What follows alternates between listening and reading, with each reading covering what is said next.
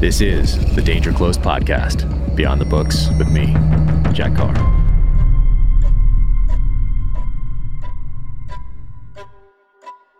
Welcome to the Danger Close podcast, an Ironclad original presented by Navy Federal Credit Union. And before I was about to jump on and do this, I reached in my pocket, pulled out my wallet, and what is that right there? That is my Navy Federal Credit Union card from 1996. So right after boot camp, I was at Intelligence Specialist A School in Dam Neck, Virginia, and we marched on over to the Navy Federal Credit Union branch, and I became a member. So that is 25 years ago. So thank you, Navy Federal Credit Union, for jumping on as a sponsor to this podcast. Thank you for those 20 years that I was in the military, and thank you for that service that continues today. Now you can find Navy Federal Credit Union at NavyFederal.org. That's the website. So go on and check that out. Get control of those finances here after the holidays if they've gotten a little bit out of control. Uh, they have multiple savings and investment options for you to check out there and digital tools with educational resources to help guide those financial decisions. So, NavyFederal.org, check them out. My guest today is the legendary Stephen Hunter. Stephen Hunter created the character Bob Lee Swagger. You might know him from the movie Shooter and the USA series by the same name, all based off Stephen Hunter's character, Bob the Nailer, introduced in 1993 in the book Point of Impact. But we talk about a lot more on this podcast, including Stephen Hunter's time in the military as a member of the Old Guard, where he performed ceremonial duties at Arlington National Cemetery, then worked his way into the newsroom at the Baltimore Sun, first as a copy editor, then as a book critic, then as a movie critic. Uh, an incredible career in journalism, almost 40 years. During that time, he won the Pulitzer Prize for Distinguished criticism. Uh, he has long been an inspiration to me, and it's such an honor to have him on the podcast. So now, without further ado, the legendary Stephen Hunter.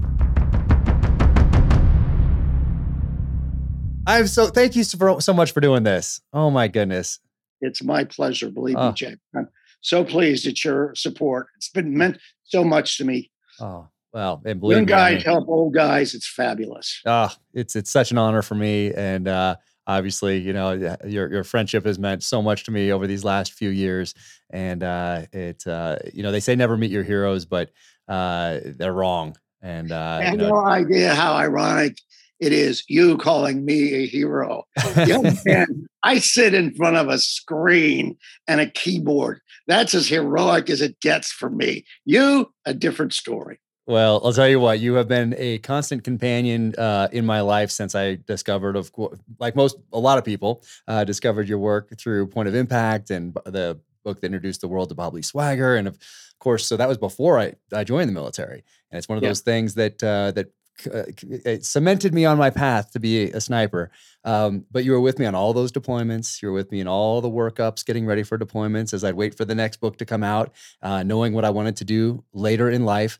Um, so I'm always reading and always wondering when that next book of yours is going to come out because you weren't on a one a year uh, type of a cycle for quite some time because you were busy at newspapers, being a film critic, winning Pulitzer prizes, like all these things you had going on. So you weren't on this one a year uh, type of a schedule for a while. So as I'm running around doing all my SEAL stuff, I never knew when one was going to come out. Uh, and luckily, my dad would send me one. He'd get it first and then send it to me. Um, so I, I, got to stay up to date that way. But um, uh, yeah, let's let's kick things off because uh, most people probably know you as an author uh, now today, but uh, you started off as in the copy room, didn't you? Before becoming yeah, a film critic, I was, I was a, what's called a copy reader, and I sit there and theoretically I improve and check for accuracy. Uh, the work that is given to me, and it's it's in the newspaper business. Uh, they call it copy. So I was reading other people's copy, and it turned out I was really lousy at it. And the reason is, like an author, like any author, like any writer, I was narcissistic. And I didn't really care that much if I made it better or worse. And basically, what I did was they had something in the newspaper business where they call it hooking the graphs. And that is mm-hmm. you draw a little hook at the big first letter of each paragraph. And so, you know, that's all I would do sit there week after week hooking graphs. And uh, uh, somehow in those days they didn't fire people. They didn't know what to do with non-performers. They just sort of let them drift and float in their own in their own bile. And eventually I became a book review editor, which was it sounds glamorous, but it's not. It was just glorified copy reading. And uh, I was able then to start, you know, publishing myself, uh, which meant that uh, my first sale was to me. It was a pretty easy sale, I have to say. It was the easiest sale I ever had. And I began to attract notion as a writer. Uh, I'm sorry, attract attention as a writer.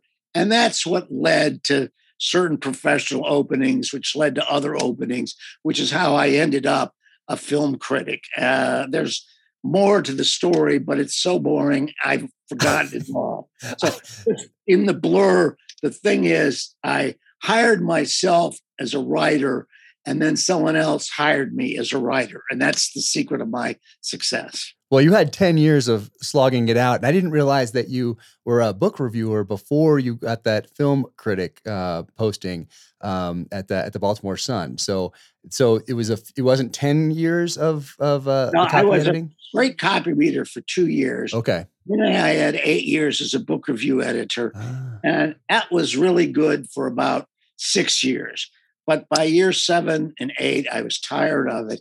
And you don't realize, I mean, this this is talk about first world problems, but books accumulate really fast. And most of what I was doing was trying to keep, you know, I get 100 books a day, five days a week, and the cabinet would fill and getting rid of the books. And my main issues were issues of logistics. Uh, but it was also an introduction to publishing and to book reviewing. I realized that only about one in 25 books even gets reviewed. Mm. Uh, and that publishers uh, really don't rely, the reviews were very important to me uh, because they were what I was being paid to write and to uh, accumulate and to hire other people to write. But the publishers really didn't care. They, hmm. books, as you've learned, as anyone who does this for some kind of a living learns, books rise and fall based on other factors than reviews. You know, I thought the world depended on book reviews. I thought it was one of the seven pillars of civilization, but book reviewing disappeared and civilization eh, is sort of still here. Maybe I was right. Maybe it's falling because there's no more book reviews. no possible. no ties. That could be the end of Western civilization. It may be, maybe onto something. Uh, but before you got that copy edit job, so you had a degree in journalism, uh, and then you went into into the military, and you were at the uh, with the old guard. So I realized as I was reading, as I was uh, just getting ready doing my, my quick brush up on a couple of things before this, that I've never seen a photo of you from that time, and I, there must be one that exists somewhere. Oh, and not only is there one that exists, but Army uh, what is the Army magazine? Uh, well, this is a typical Army story. I know this wouldn't happen in the Navy, Jack. you'll, you'll guarantee me this can happen. We had to do a White House ceremony at the Old Guard, and I was brand new to the unit. And so they decided it was a Medal of Honor ceremony, as a matter of fact, uh, for two very brave guys a helicopter pilot and a young man who jumped on a grenade and somehow survived. I mean, he was really chopped up, but he survived. And Richard Nixon was giving them the Medal of Honor as they uh, as they both deserved, and uh, they lined us up, but they put the new guys at the back of the formation because we were we were at the Oval by the uh, by the White House and behind the White House, and they wanted the experienced guys up visible to the publish and the inexperienced guys way at the rear, you know, closer to the Lincoln Memorial or the Washington Monument. And uh, then, of course, they marched us in backwards. So I ended up 10 feet from this ceremony, PFC Hunter holding the flag uh, as Richard Nixon and these two heroes walked by. And some, you know, the army documents everything, and there were photographers there and somehow that picture of young PFC Hunter. this is so insane. Ended up in the big Army Slick magazine. It comes out once a month, and uh, I, I just I wish I still had it. it. It would be so much fun to look at. But oh, I'm tracking I that thing down. Hair and less flesh. Otherwise, I was exactly the same. well, I, think I, I, have a new mission now to uh, to track that down amongst all the other things that uh, that I have going on. I'd love to see that. It has to a hard copy has to exist somewhere. Absolutely somewhere. And uh, so, where did you go to boot camp then? How did that? Uh, so after so you already graduated from college, and now it's yeah. now you go to, to boot camp at like Fort Polk or somewhere. Where are they doing it back then? It was. Uh, I went to Fort Dix. Okay. Uh, we call it basic training. Uh, it was very basic training. Uh, it basically trained you to get up in the morning at some ungodly hour. And you couldn't say. I mean, I, I I think I got more out of the army than it got out of me. It, it does a young man good, I think, to be in a situation where nobody really cares about your feelings, mm-hmm. where you can't say, you know, Sarge, I just don't feel into the military today. You know, you can't do that. No. they're not too sympathetic. no, they're not. And you learn that there are duties. You have to do the duties. It doesn't nobody cares what mood you're in, uh, whether your girlfriend broke up with you, whether you had too many beers at the one, two, three club. Nobody cares. You know, just do the work. And that was the lesson of the military. And, uh, you know, I benefited enormously from it. As I say, I did nothing of note or of merit. Uh, I loved going you know, I did learn how to mark. I did have a very good uh, manual of arms with the old M14. I actually, for a while, owned a Springfield uh, M1A, and I tried to recapitulate my my youthful brilliance with the rifle, and that's ten pounds of weight. and if you don't do it right, you slam it into your head. Oh, geez. I just I lacked the craziness of youth mm. that would let me snap that rifle and, and go to pre- uh, present arms. Oh. And uh, I just I couldn't make myself do it. I'd I'd lost whatever whatever. So that's my that was my uh, that's my that was the most dangerous thing I ever did. yeah. I was wounded. Uh, I was wounded. I was at Camp A.P. Hill in Virginia. I was there taking pictures of the general's visit to the Old Guard's annual field training uh, month. And uh, at, when I was off duty, I went to the one, two, three club, had a few too many beers, and walked into barbed wire. And I fell into a patch of barbed wire and I hooked myself oh. through my my upper lip. Oh. I was like a fish on a dock. I literally couldn't move, and they came and and clipped me out and laughed at me and uh, gave me penicillin shots and sewed up my mouth and so that's I have shed blood for my country. Yeah, serious. That's pretty serious right there. I, I, keep waiting for the Purple Heart to arrive, but somehow it hasn't gotten in the mail yet. I'm i know sure they'll get it. I'm sure it's in the mail. I'm sure it's in the yeah. mail. So in basic training, were you guys using? Did you have M16s at that point, or M14s, no, or M1 Garands? Or? I was in a cycle that was just about to be ended, and it was oriented towards European war. Mm. We were the guys who were going to go in with the tanks to Fulda Gap yeah. when the Russians moved into Germany. Uh, meanwhile, it was kids who were sent to where most went to went to Fort Polk, where they got jungle training and they sent to Vietnam. Mm. Uh, and that's how I ended up in the old guard because to send me to Vietnam, they would have to retrain me. And, you know, as you know, the military is also about cutting costs. And wherever they can cut a cost, they'll cut that cost. And they don't want to train people twice. So I ended up in the old guard because I was not a jungle expert. Uh, you know, I was an expert at uh, virtually nothing, although I was a pretty good shot. And uh, I did, you know, the M14 is a very fine rifle. Mm-hmm. And I enjoyed all the work we did with the M14. Little did I know that I would spend every morning for the next 18 months marching around a field with one on my shoulder. That wasn't my, I never thought, you know, that was uh, what was in, in store for me. Uh, but it was, uh, you know, it was very interesting to see the ceremonial side of the military. I did see that for many, many years in every one of my books, there was a military funeral. And the reason for that was that when I got to the old guard for the first six months, I was a pallbearer. And I had the melancholy task of escorting uh, many fallen soldiers to their to their final resting place in Arlington National Cemetery. And I think that's it is I think that was the one good thing I did because I think that the ceremony was of great help to the grief-stricken parents.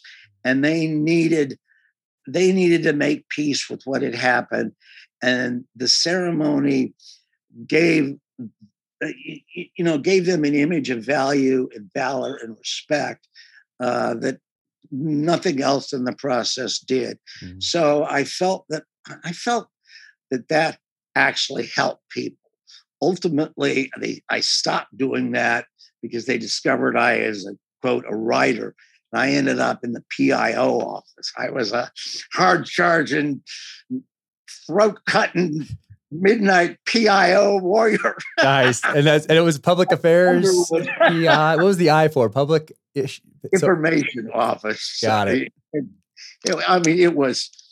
I, you know, the only thing you can say is the military is not about doing you favors, it's about doing itself favors. Mm. They put me there because they thought uh, what I was doing had value. It didn't to me, but it did to them. And so, you know, I, it, it, again, I couldn't have had an easier time in the military, particularly when a lot of people were having very hard times in the military.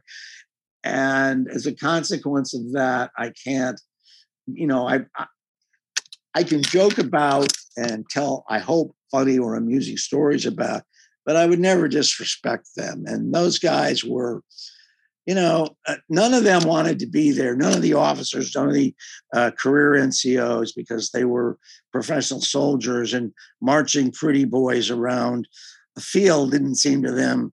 But they understood that that was, you got an assignment, you did the assignment. And and and learning that discipline and learning that commitment even in something that feels foolish like a parade uh, for the for the retirement of a spec 4 he's 20 years in and he's a spec 4 okay give him a parade. You know, it was like something out of catch 22 and it, as stupid as it sounded it was of some value somewhere if only to the culture of the professional military. And so in that sense you know I served and and and and uh, I have no regrets or uh, I have no sourness. Uh, I you know I this was also the height of the Vietnam War protests. The old guard had security duties, and I can remember spending a weekend with a 45 on my hip in the Treasury building because there were thoughts of people uh, that the, the demonstrators would crash the White House. And there was no, uh, the White House wasn't sealed off as it is now. It was just open to the public. And there were thousands of kids there, including my wife, who was on the other side of the fence. Uh, but what I did was I spent the time playing with my 45 automatic, trying to sleep on a desk at some you know GS14's desk in the Treasury Department. You know, I the guy who orders the new dollars. I was I was sleeping on his desk, and you know the kids never attacked the White House, and we never had to do anything except be there. And that's all. You know, that's also what the military mm-hmm. gets paid. You get paid for being there. Right. And it doesn't matter if it's boring or if it's cold or if it's wet. Your job isn't to be a hero. Your job isn't to leave the area spick and span. Your job is just to be there. And so we were there. So that's I, I the only thing I could say. I was not a hero, but I went where they said, and I was there, even on that GS9's uh, desk. That's why there was a shortage of one dollar bills for ten years after. I must have inadvertently trashed the order for 50 billion new $1 bills. I think it's fantastic, and uh, it, I'm surprised that the military recognized either a talent or bothered to look into your background and saw that hey this guy has a degree in journalism and put you in a place where you're uh, where the military could exploit that talent. Because usually uh, I, well i saw the opposite a lot of times. Like if we had a fluent spanish speaker where would we send him? To iraq and Of where course, and exactly and where would the person that spoke arabic or farsi or uh, pashto go they would go to colombia um, and that's just uh, for whatever reason. I don't know how that stuff happens, but more often than not, that's what I experienced in the military. So for them to recognize that back in the early '70s and put you in a in a position where you or uh, where you where your talent could be uh, could thrive, that's a that's surprising. Well, see, the way it works is that there's no lateral movement in the general culture, but at the battalion level, you can move laterally if you tell people. And I told people who I was, you know, Mm. what my background was, and volunteered to go to PIO. And they eventually paid attention to me and, and made that move. So, um, you know, it was like a it was like a sideways move, and I don't know if it was for the best or for the worst. It probably was for the best. Uh, you know, I, as I say, I got to see lots of really interesting things. Um, I, it's just, it was just, it wasn't a promotion. It was a lateral movement, and it was instigated by by rabble rousing or networking, if you will, at the very lowest level. It wasn't. It wasn't like It wasn't the army looking into. I got it. Yeah, yeah. it was not due to the brilliance of the army and their administrative no, system. wasn't. Was due to the squeakiness of my voice. nice. I, no, I love it. I love it. And then when you guys, so you knew in boot camp that you were destined for uh for European theater and any contingencies that might take place Uh, there. not so much in boot camp, but in uh, what's in the army, it's called uh, AIT, Advanced Individual Training. And I was in a cycle, and I was trained for the MOS of 11 Bravo, light weapons infantry. And uh, but uh, the training was all at Fort Dix in the wintertime. So it was like it was like the Battle of the Bulge. I mean, we were always in snowy uh, environments. It was always cold. We were always wrapped up, and we were shooting, you know, the best rifle of World War II. And we were, you know, using an M60, which is basically a German MG42. Mm. So uh, we still were using bazookas and recoilless rifles, all of which were World War II weapons. And the Army hadn't gotten cool with uniforms yet. So we wore those ridiculous Foreign Legion, you know, Kurt like, eh, they were just so ridiculous. and the ironic thing was that the haircuts that they forced us to wear, I hated because I was very vain about my hair. and now that hairstyle, the white sidewalk, that's the end. I look at these kids and I say, What are you in the old guard or Yeah. something? That's right. I, I've noticed that as well. Yeah. What goes around comes around. I guess so. I guess so. And then, uh, then when you found out that you weren't going uh, to Europe um, to do what you've been trained for, but you're going to the the old guard, which meant a lot of spit and polish, meant that uniform had to be perfect, that haircut had to be perfect, that the marching had to be perfect, that weapons work had to be perfect, the ceremonial side of things had to be so precise.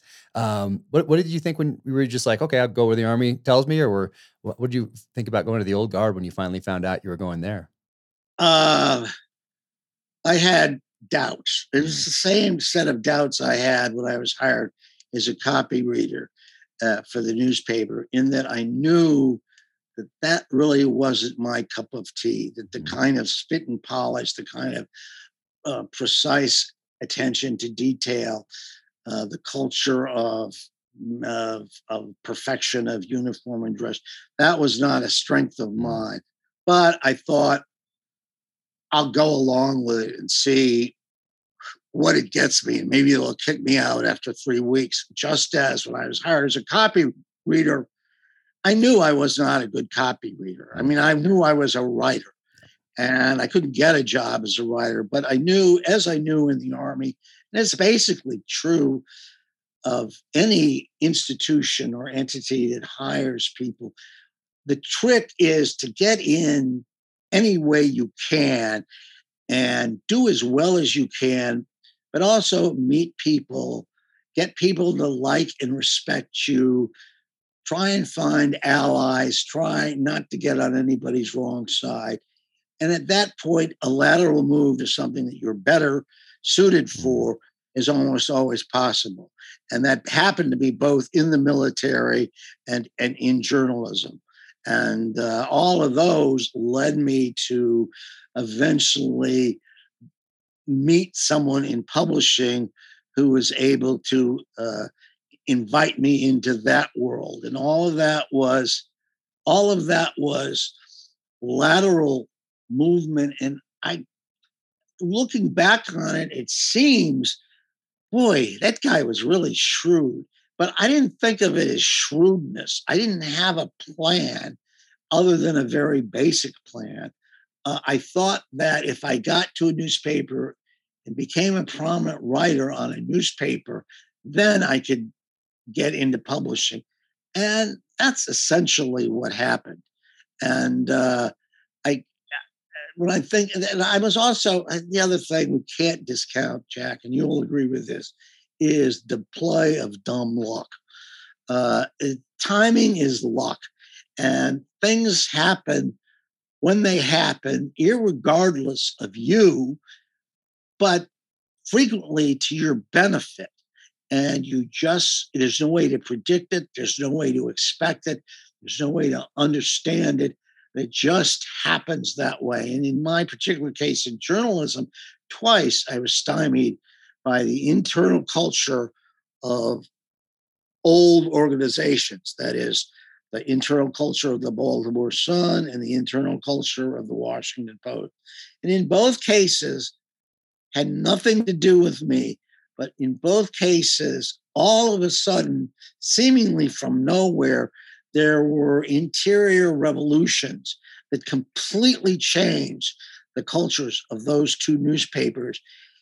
And suddenly, what was meaningless to the old guys was meaningful to the new guys. And it was not a thing that you could have anticipated. And a month before it happened, there was no indication that it might happen.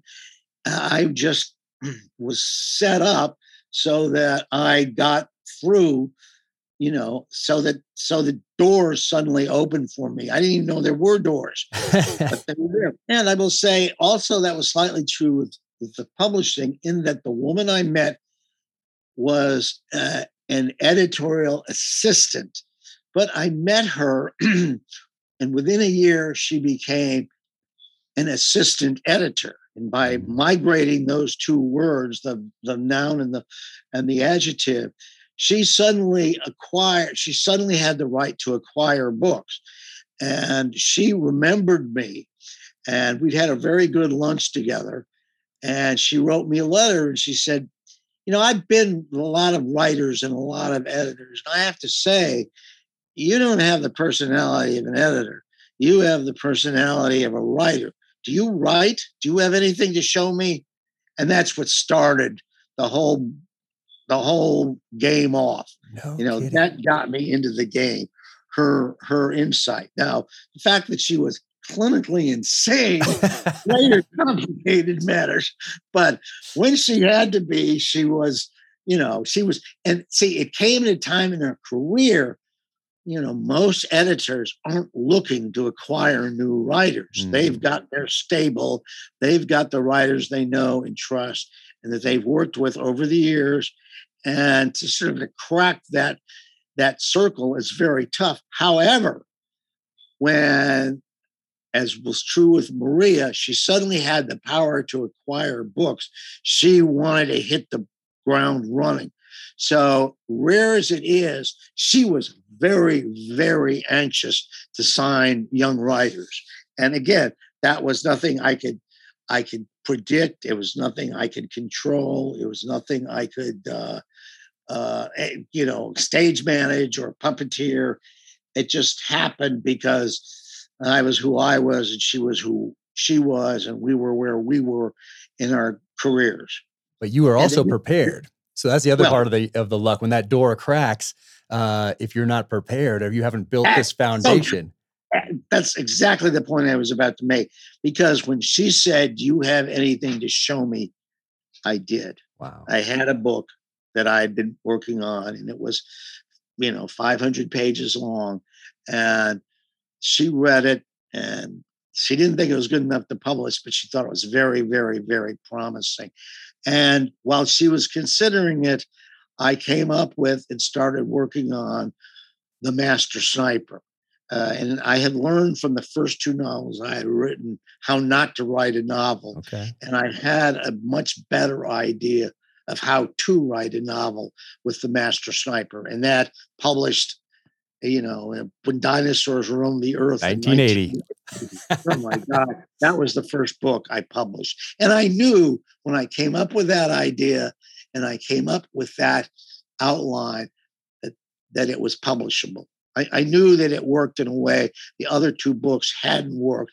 And I knew that if I just stayed to the structure of the story and did the research and thought hard about it, you know, and gave it everything, that it would that it would it would happen uh, as a as a career uh, uh, occurrence, and and it, and it did. So that's that started the ball rolling. Oh, that's amazing. But you, so with these two first novels that you wrote while you were at the the copy desk, or while you moved into book review views at the at the Sun, uh, what happened to those two? Are they still in a drawer somewhere? Did you dust them off and morph them into something else later on? And they are in a drawer somewhere. The problem is, I don't know where that drawer is. Maybe my mother threw them out. I don't know what happened to them. Maybe my first wife, you know, burned them. them out. She probably burned them. Yeah, big, huge, flaming funeral pyre. Uh-huh. Um, and you know what? I'm not sure I would go back. Hmm. Uh, I I'm not averse to going back, and I know a lot of people do go back, but I'm not sure I want to encounter who I was then. Ah. I'm so smugly happy with who I am now. I love it. Damn, I'm good. You know, I love I don't it. Want to, yeah, I don't want to. I don't want to see what I chucklehead I was in those days. I'd be I'd be curious to take a look at those. But uh, but you you also had this. I mean, you went to school for journalism. So um, when you did that, did you have an idea of what you wanted to do in journalism? Was it to be Absolutely. a book critic or a, or I, just to get in the door and figure out it figure it out from there? I'm one of the few people who absolutely achieved his goals. I had a double goal. I wanted to be a film critic on a major, good American newspaper, and I wanted to write on the side thrillers. And that was that was a double goal that I conceived of probably the age of 12. And yes, indeed, I succeeded at achieving those goals. And I still am not sure how or why I did it. Uh, how how I did it. Uh, as I say, so much of it was luck. So much of it was freaks of timing and physics. So much of it was happenstance. It it didn't feel coherent, but looked at from a long way away or looked at in retrospect, maybe it was uh, maybe it was uh, carefully plotted out, but it certainly didn't feel like it to me. Hmm. It just felt like everybody's life, which is one damn thing after another. Ah, well, you, I mean, you set the, you put in the work. That's, I mean, you put in the work, you had your goal. And uh, I feel that's similar to what I wanted to do. I wanted to be a SEAL and I wanted to write thrillers. Those are the two things. Those are the two goals. Yeah. And uh, so I focused on both those things uh, almost exclusively.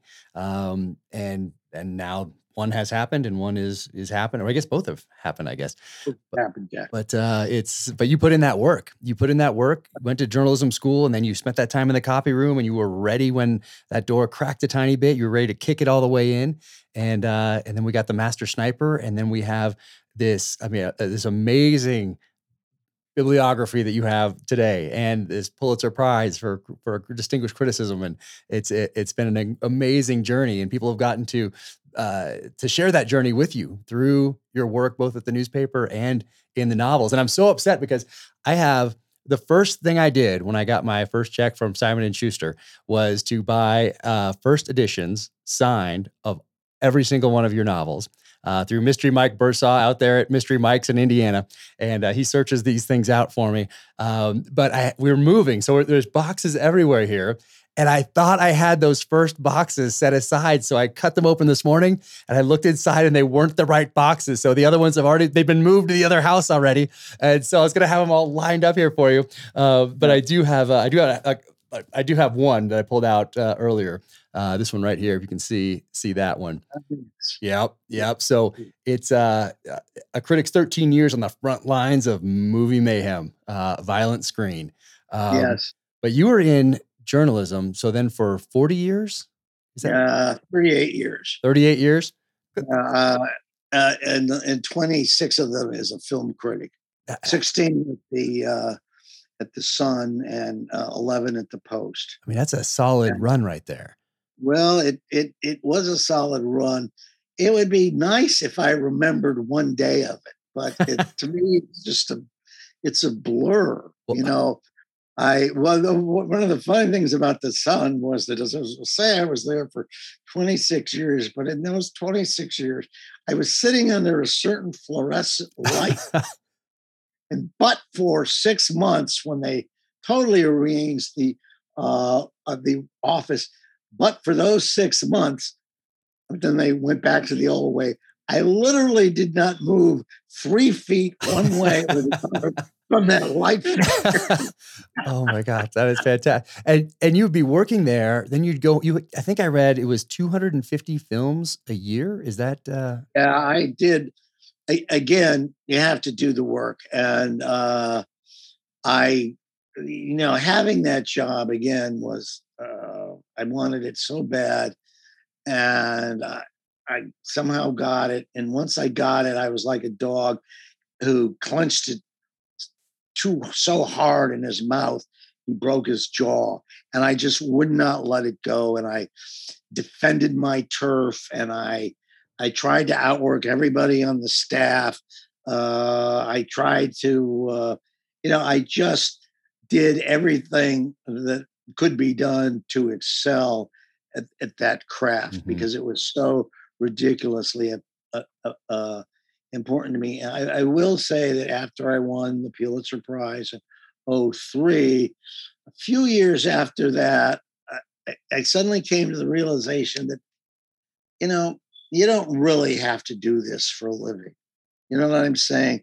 The movies had gotten very juvenile. And one of my strengths as a movie critic, that very few movie critics had, was that I was infantile, that I still like westerns and commando movies and and uh, uh, war movies and historical dramas and musicals.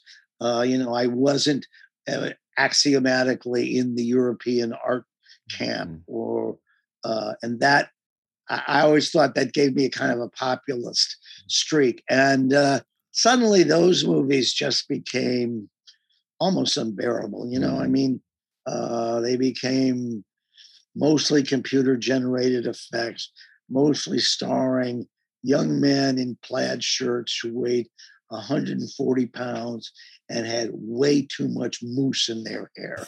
and they were always, they were inevitably about the invasion of Earth by, I don't know, giant washing machines or something. And I just, I, you know, I just, I, I just, I, I just, I lost my taste for it. And they were like three or four, maybe four or five movies a year that I really hungered to mm-hmm. engage. But the rest of them, it had become extremely, uh, oh, even dispiriting, I think would be the word. And I didn't see, it, it was not making me happy. It was giving me no pleasure. Uh.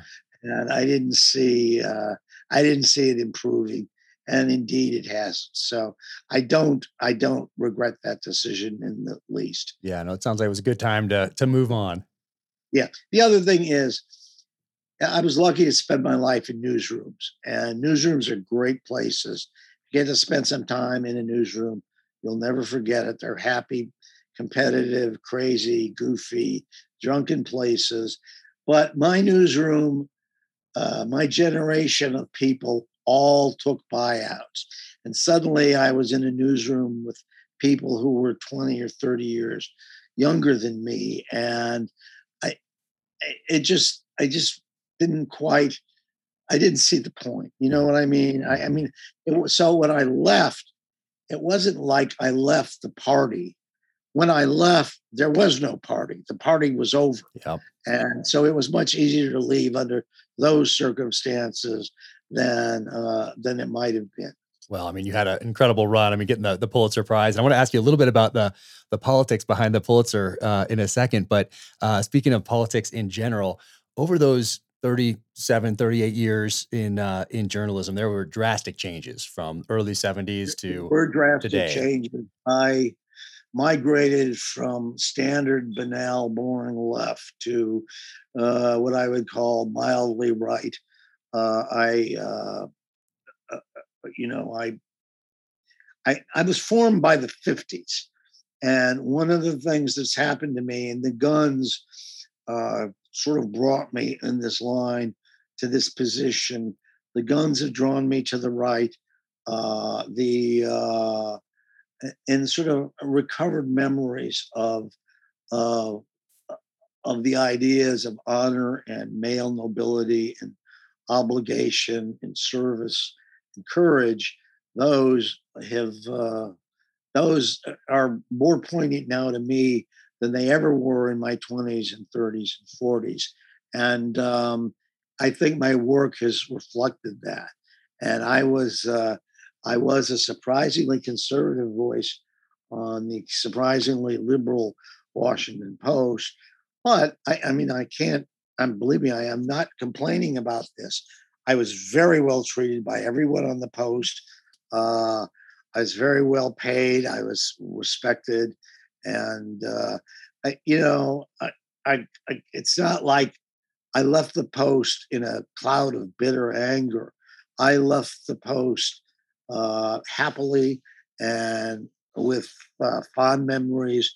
And I waved goodbye, and they waved goodbye, and it's very happy. Now that's a different post than the post is now. Uh, I left Donnie Graham's post. Donnie Graham, the publisher of the great Graham family, he was a great man, or he is a great man. He had the most incredible gift for remembering names and faces you I ever encountered in my life. He forgot nobody, and he was always charming and cheerful and effervescent, even when he had extremely difficult health problems. And he sold the Post finally because it got too much for him. He sold it to Steve Bezos. And I'm not, you know, please don't make me comment on the new Post and the new New York Times. no, I was not places that have been particularly hospitable to me, yeah. nor would they today be hospitable to me, yeah. uh, to who I am now but uh, you know that's what it is and nothing's going to change that. Nothing i can do yeah. will change that. Yeah but in general when you stepped into that first newsroom it was most everybody i think um, thought their job was to be objective um, that's exactly true jack. And then it that is so true. Not only that most of them see when i stepped in my first newsroom in 1970 most of the men who were running the newspaper were world war ii veterans. Mm-hmm and they came back from the war. I mean, sat next to a guy who fought his way across Europe in all the way through the Bulge to, to, to Germany. And uh, every single man, except the kids, uh, was uh, coming to come, and they all wear coats and ties every day, and they they were committed to this idea, this ideal of the of the newspaper is the objective uh, reality of, uh, and it used to be said in Baltimore, uh, if it's in the sun, it's so. Mm. Because the people of Baltimore knew that the sun would tell it straight. And for years and years with bureaus, and it was a great paper for many, many, many years. Uh, and, you know, the whole business changed when the internet came and it shrunk and um, the old they got rid of the older folks, uh, sometimes mercilessly, sometimes gently, uh, and a whole new generation took over. They had different ideas about journalism, and that is why we are where we are which is where we are today. Yeah, it's it's tough It's to. sad. I, I think it's sad. All old men think it's sad. well, No. well, I'm catching up quickly then, I think. Uh, and it, so it seems like it went from objectivity to this kind of underlying, um, almost a, a a sabotage insurgency type of left wing just bias creeping into now activist and to now where we're proud to actually say that we are a certain way rather than try to at least proclaim objectivity if even if it's not true. Trump made them insane. He annoyed, I didn't annoy them, he made them crazy. And they threw everything out the window because they felt he was such an insult.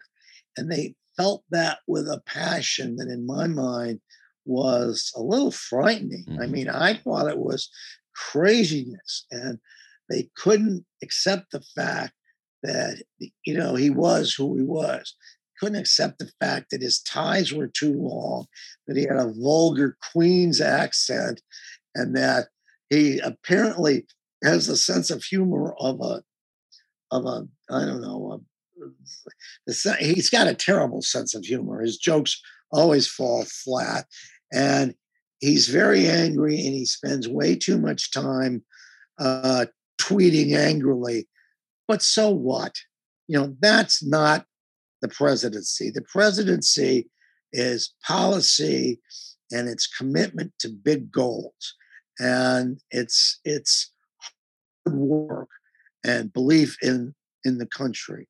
And that's what he represented. And all the other stuff that he was judged on was irrelevant. And it, it's uh, I, I think it's it's a a shame. And you got it seems like you got the Pulitzer in the nick of time. Um, Well, I- here's what I feel like. I feel like I was the last person off the Titanic in, at Liverpool in 1912. And when I got off the Titanic, it was a beautiful ship. It was glorious. It was glamorous. It was uh, it was splendid. It spoke of the the discipline and the beauty of civilization. And then, so and I have no memories. That means of it hitting the iceberg. The iceberg it hit was Trump, Mhm. and it sank it. You know, it down, down deep into the cold black waters. And uh, where's Clive Cussler when we need him? Come on, Clive, raise the Titanic. For Titanic. God's sake. Yep. Yeah.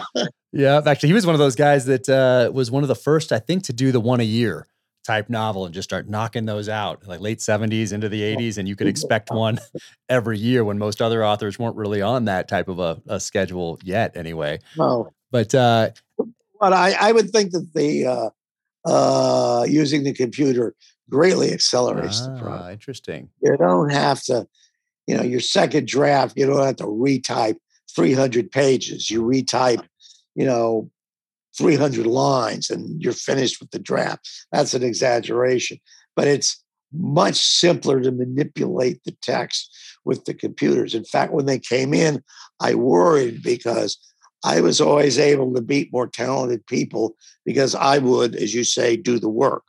And I thought that now that the work is easier, they're gonna, you know, it's that's not gonna inhibit them. But they never did the work. Yeah. So no, exactly. no matter what, Right. they're not gonna do the work. Come on, Yep. they're never gonna do It's the work. Yeah. Here's gonna, they do the work in the bar talking about it. that's right. So here, yeah, here's the latest. Here's my latest. I just printed it out. So at this stage, Oh, I uh, I bind it uh, so I can try to experience it through the eyes of someone who hasn't been intimately involved in its creation for the past year. yes, yes, Take yes. about a week or so, and then go back to it and read it through.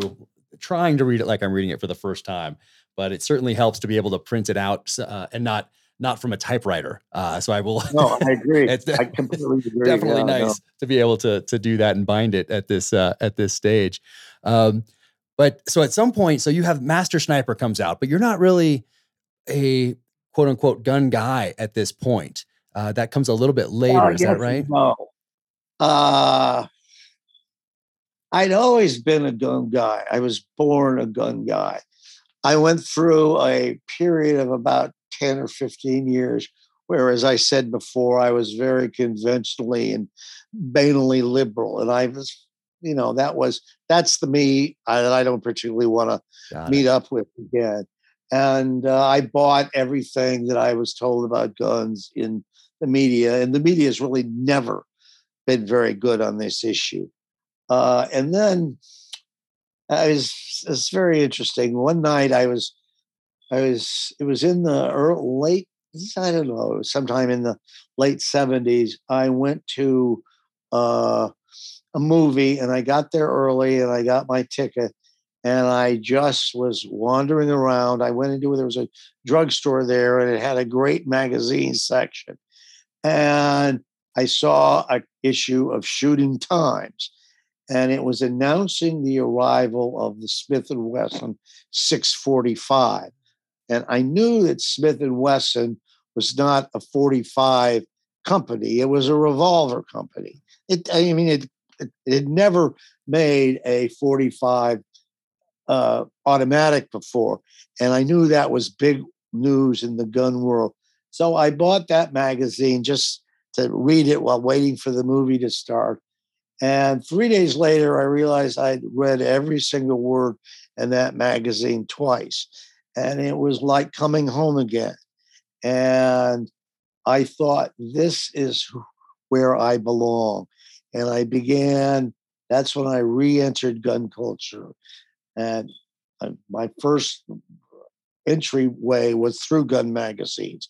Started reading gun magazines crazily. Finally, I bought a gun First gun I ever bought was a Taurus 92. Uh, you know, it's a clone of a Beretta. And I was so nervous about it that I rented a locker to keep it, uh, or a, a storage bin to keep it away from, so it wouldn't be in the house. Because what if I get angry and start shooting? and I realized after about three months that I was never going to get angry and start shooting and then almost nobody is going to get angry and start shooting. And that the, the gun the first moment you hold a gun it's magical and charismatic. The second moment you hold a gun or the second day you hold a gun it's extremely drab and boring. It's a tool. It's a piece of machinery.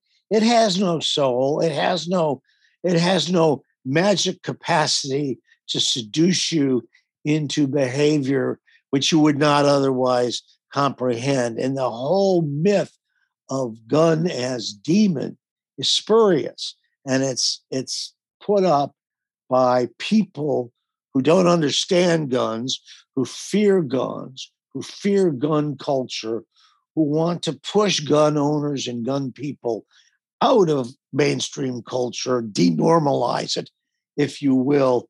The books are about in one sense, the arc is the sniper, the killer, suddenly uh, returning to society and no longer being in exile. But I realize now, in a larger frame, they're about the gun guy.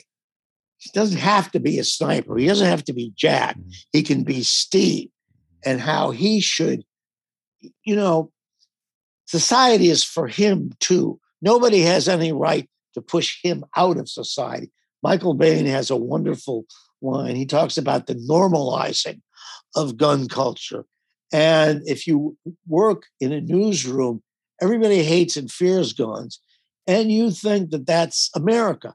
It's not America. In America, most people, well, millions of people love guns, need guns, like guns, use guns, are attracted to guns and the the rules of gun handling and gun ownership are all positive rules. They, it's discipline, it's self control, it's practice, it's doing the work. And those are values that our children would benefit from learning and uh, would benefit from being taught. And, uh, and, and what a small percentage of people think of guns is not the reality of guns. And so, one of the things that the books have been about, I hope, is bringing is making the gunman, showing a sniper who has a family, who is part of civilization, who has friends, who may know the difference between the 3006 and the 308, but at the same time pays his taxes on time, votes, and uh, coaches Little League Baseball. He's not some hulking loner. And so that's kind of the, the secret message in the books. Yep. No, and it's clear to, to everyone who reads them, which is why you have this huge following. And it's so it's so great that I mean, no one has a voice like yours. Uh, and by that I mean I can pick up one paragraph that I have that's not there's no name attached to it, and I will know instantly that it is you. Um, there are very few other people, if any, writing today where you can where you can do that. Uh, especially if there's no character names obviously attached to it. Right, I was yeah. uh, I was flipping through a gun magazine, maybe let's say almost eight ten years ago, maybe, and uh, I forget you wrote an article. I think it was uh, something about uh, Hollywood and guns or some, something like that. But I didn't know it was you. I was just flipping through quickly the way I do with magazines that come. Right. And I'm going through, and I saw that. I started reading a little bit. And I'm like, this sounds this sounds like Stephen Hunter. And then I flipped the page back, and sure enough, it was you. And there is no mistaking that voice. And that's something that you can't really say about uh, any other author today. And that the most uh, the, the compliment that means the most to me uh, is when someone says that uh, uh, you have captured the culture and the spirit of the gun uh, that hasn't been done since Stephen Hunter. Um, yes. And, oh well, isn't that yeah? And that means the most to me. Uh, I think Clint Smith well, said something I'm like that from from Thunder Ranch, and I think you got to talk to him from one of your one of your novels. Uh, yes, and he was very he's a very good guy, and uh, I then I ran into him at that SHOT Show yeah. where you and I ran into each other. And he's another guy with that gift for remembering faces and people and uh, he didn't miss a beat when I walked up to him. You know, hi Steve, how are you? You know, it was just it was amazing. So, uh, so great. Well, I know he's a huge fan of your work, and uh, he's certainly yeah. never forgotten your your encounter. Um, yeah, he's a great guy. Uh, and at some point, uh, did you ever dabble in screenwriting before the the yeah. the Bob, before Bob Lee Swagger came on the scene? Yeah, I went out to Hollywood for a month and worked on a screenplay of The Day Before Midnight okay. my commando novel and it didn't really work out. I it's not my time. I i realized that i'm uh, screenwriting is a very technical kind of writing and you've got to know its hidden rules mm-hmm. and it takes years to master those rules. And a lot of newspapermen you know saying ah, you know i'm going to write a screenplay and make a million dollars and then i'll write my serious novels. That's delusional. You're not going to write a screenplay. You're not going to get a screenplay produced until you've written 200 screenplays. Mm. You have to commit your life to the culture and the effort and the learning in order to compete in that world. And it's not, it's, believe me, it's not easy. And I, uh, it's just, it, maybe had I applied myself, I might have been able to do it. Uh, but I also, you know, frankly, I didn't like the people. And uh,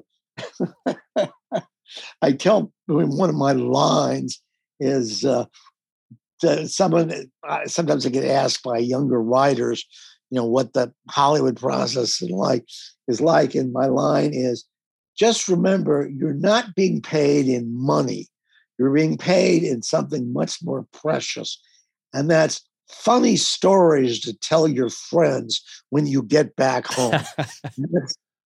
you know, in other words, you're going to meet very bizarre people and people of certitude and uh, you, you know, it seemed everyone in that business seems psychotic.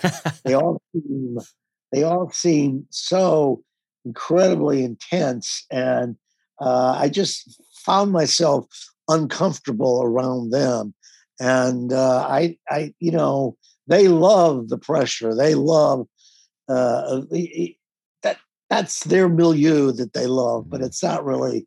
Uh, it, it wasn't. I wasn't terribly comfortable there, and I'm very happy. You know, there's a famous line in "It's a Wonderful Life," mm. and it's when uh, James Stewart gets back to George Bailey's real life, and he reaches his hand in his pocket and he pulls out and he says, "Oh my God, Zuzu's petals." Mm-hmm. And when I got back from Hollywood, I thought of that line. I thought I could reach in my pocket and say, "Oh my God, Zuzu's Stevie's petals," meaning, meaning Steve was back to uh, the life that he uh, wanted as opposed to the life that he thought he wanted. Right. No, I can I can see that because uh, writing a, obviously a book is a very solitary process. There's no yeah. one giving you advice, and um, yeah. uh, I don't know how it's been with other editors and publishers, but for us now, we share the same publisher and editor, which is amazing. Yeah, I, I, just it, I love it.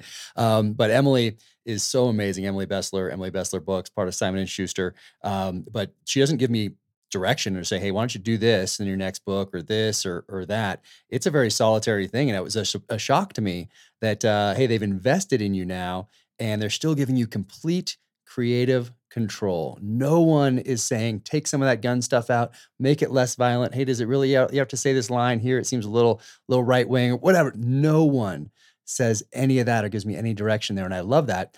Now switch that over to the Hollywood side where you have 15 people in a writer's room who are now taking yeah. your your book and turning it yeah. into something that they want to put their stamp on uh, maybe keeping the title maybe not um, but uh, it's a completely different it's collaborative uh, and it's changing your so i went into it knowing that that was the case. Yeah. so i didn't I, that was not a surprise to me um, and because i've watched so many movies over my life read so many books i've noticed how the adaptation has changed the novel uh, so, sometimes for better some a lot of the times for worse um, but i went in there expecting that. So i didn't i didn't think that I was going to change that culture or I was going to be able yeah. to say, no, we need to do this. Um, but it's very interesting how it all worked out because a lot of times uh, me and Antoine Fuqua, who I know you know from uh, uh, from, yeah. from adapting uh, Point of Impact into Shooter with Mark yeah. Wahlberg, um, but me and him and Chris Pratt, we had to because now we have all these different production companies and we have Amazon and we have these executives all the way up the chain that get to comment and then come all the way back down. So the three of us and the showrunner David DiGilio, we all had to like work together and try to figure out how to a lot of politicking, a lot of strategy, a lot of tactics. A lot, it's exhausting. I mean, it, it is a full time job. So this last year has been. Uh, I need a little more sleep, a little more, uh, some exercise. Maybe I need to eat a little better in this coming year because the last one was uh, was busy. But I do. They're two separate animals. The screenwriting for sure, and sitting down yeah. by myself in front of that computer with no other inputs. Yeah. Two totally separate animals. So I can I can see where you're coming from. But uh, was it your third novel that was a novelization of a film? I wanted to ask about Target and how that came how that came about. Yeah. I've used the word Target now in three books. Uh, I was there was a movie made with Matt Dillon mm-hmm. and Gene Hackman sometime in the 80s, and I was hired to write a novel based on the screenplay in six weeks. Whoa. And uh, uh, it's a nice piece of money and uh, I decided to do it just as a joke, and I did it. And uh, so that was published as Target. Then I wrote a book uh, years later about a, a, terrorist event at a shopping center, and that was called Soft Target. And now I've got a book uh, coming out called Targeted, and uh, right here, yeah, there. So I'm. It's a target rich environment when you're around me, believe me. That's it. That's it. Yeah, I was curious about the novelizations because it seemed like in uh, I don't know about the 70s, but the 80s for sure, and into the early 90s, they were quite popular. The novelizations of yes, films. they were. They have seemed to have died. Uh, they saved, you know, a lot of writers did it, and a lot of, uh, you know, it was money coming in for a lot of writers who might not have otherwise have have uh, had that money. Um, there is some talk. I'm my friend Otto Penzler at Mysterious Books. He may republish Target. Oh, really? And uh, we'll have to we'll have to change the title uh, because I can't have a book in the marketplace called Target when I also have a book in the marketplace called Targeted. I mean, that's asking for major logistical head headaches. Yeah. You know, it's just like it's like having, you know, it's like having a. I don't know how they did it with a 30 caliber carbine and a 30 six caliber M1. Uh, that must have just been crazy. World War II. yeah, yeah, yeah. You don't want to mess that up. That's uh, oh, I love it. I love it. But yeah, this is actually your copy, and this is such a this is you, you brought up Otto, uh, Otto Penzler, so that's right there. Is Yeah. it's actually it's so, and I don't want to crack. it. So when I when I read it, I cracked it like this. I was reading it like this because you're you, it's your Oh. copy and you signed it, and I'm looking at it right here, and I'm uh, yeah, I didn't want to crack the binding too much here, but uh, I want to read something from it here. This first paragraph because in uh, in 1993, Bob Lee Swagger shows up. Uh, and Yeah. you introduce the world to him, but I think he was. It's 1990, I think, when the idea starts to form and you start to to move forward with this. And then I read it in 1994 because I was very young in the when the paperback came out, um, and which is my original is right here. So right there's my original. It's all yellowed on the on the pages, but that's my original. And then uh, of course I went back and then got the hardcover right there. And then I have the first edition hardcover, which is in one of these boxes uh, at the other other house here. But uh, you write this. You write Bob Lee Swagger first dropped in on me sometime in 1990, possibly 91. I was sitting as I reconstructed at the kitchen table, playing with plot ideas, of which I had exactly two, only one of which was technically mine. I had the second book due on a two book contract for Bantam, and all writers will know what I'm talking about. There wasn't a lot of fuel in the tank. It was night, the family young. I think I was young also. Uh, Bob's arrival wasn't abrupt. I heard no voice. I saw no face. I read no body language. It's just that both plots involve somebody who knew a little something about shooting a rifle and watching someone drop. I mean, that's that's him, and that's that's that was the start of what That's all him. this became. Well, one of the things that helped enormously in doing that book was a hard book to do. It took a long time, but I bought a uh, a Remington 700 Police, Mm. uh, uh, and I started reloading for it. And in that way, even though I would never call myself a marksman, I taught myself the rifle. And each day or each week, there was some new discovery of what makes a rifle shoot and how hard it is to shoot. And everyone, you know, in the movies, uh, well, we don't need to go there. You know, the movies, it's all phony. And um, particularly in those days, there was no there was no sniper chic like there is now. Um, and I, I think my enthusiasm for what I was learning at the range was helping enormously my the writing of that book. It's it's and I don't I, I just think there was a two-way uh street or an osmosis or some Vulcan mind meld or something was going on that made the process turn out the way it did. And uh, I mean, it was I still got that rifle, by the way. love it. It's been through about four stocks. Now it's got a McMillan camouflage stock. Nice. And I can't remember the scope I have on it. Eh, Anyway, they're great rifles, Remingtons. Yep. Oh, absolutely. And uh, I made this right after 9 11. Um, it was I was in Guam at the time, midnight in Guam, and uh, people start banging on doors up and down the hallways. And we go down to the basement. And we watch the Twin Towers fall on television. Mm. And uh, the next day, I went out and we we went down to the little PX or something that we had, and they made these business cards, and you could put anything on them. And so I put this on. I'm not sure if any you can see that one, but I know I've shown this to you before. You. And uh, Yeah. so this right here, this is our platoon symbol. We had the knight right there, Delta Platoon, and it says "We deal in lead, friend." From Magnificent Seven, of course, said by uh, uh, Steve McQueen, and uh, Delta uh, SEAL Team Five, Delta Platoon Scout Snipers. And so I That's made so these, cool. and that came directly from this book. And uh, I thought it. we were going to leave them in calling cards all across Afghanistan, of course, which, uh, you know, things did get busy for us, but we went to, uh, ended up going to Kuwait and doing the shipboardings initially. And then I made it to Afghanistan in 2003. Um, but, uh, but yeah, I mean, that was like the first thing I did was go Yeah. and make these. Yeah, can you send me one of Oh those? yes, I I, I was going to ask you if I had sent one to you because I meant to do it, and now I found the stack in the move. Okay. So this Yeah, is coming yes, your yeah. way. I found like uh, okay. ten of them left would- over. I'd, I'd love to Oh have yeah, that. that's coming your way. That is definitely coming your way. But uh, I mean, these books obviously have had such an impact on on uh, on my life. But um, you also incorporate. Uh, there's some hints that you leave in in these books, and I remember I've talked to you about it before. I've asked you if it was intentional that you left some uh, uh, JFK assassination uh, lines sprinkled here and there, whether that was intentional or not, uh, because there was quite a bit of time that passed between point of impact and the third bullet. Um, but uh, where were you when? Uh, I mean, you were quite, obviously we were young at the time, but where were you when when John F. Kennedy was assassinated? I was at New Trier Township High School, and I remember it vividly. I, anybody who was of that age, uh, any baby boomer will be able to tell you exactly what it was like. And uh, I just remember being in the lunch hall, and someone came downstairs and said, I just heard someone important has been shot. I, I I'm not sure who. And we all sort of looked at each other, and it was a, another few minutes before the Dallas news broke. I don't know what she had heard, just a, maybe seen an AP flash or something like that.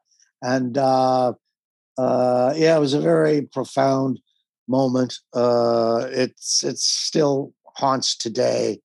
Uh, it's very it just can't imagine, just can't imagine what would have happened had he not died. It, mm. it would have just been a different century. It would be a different America.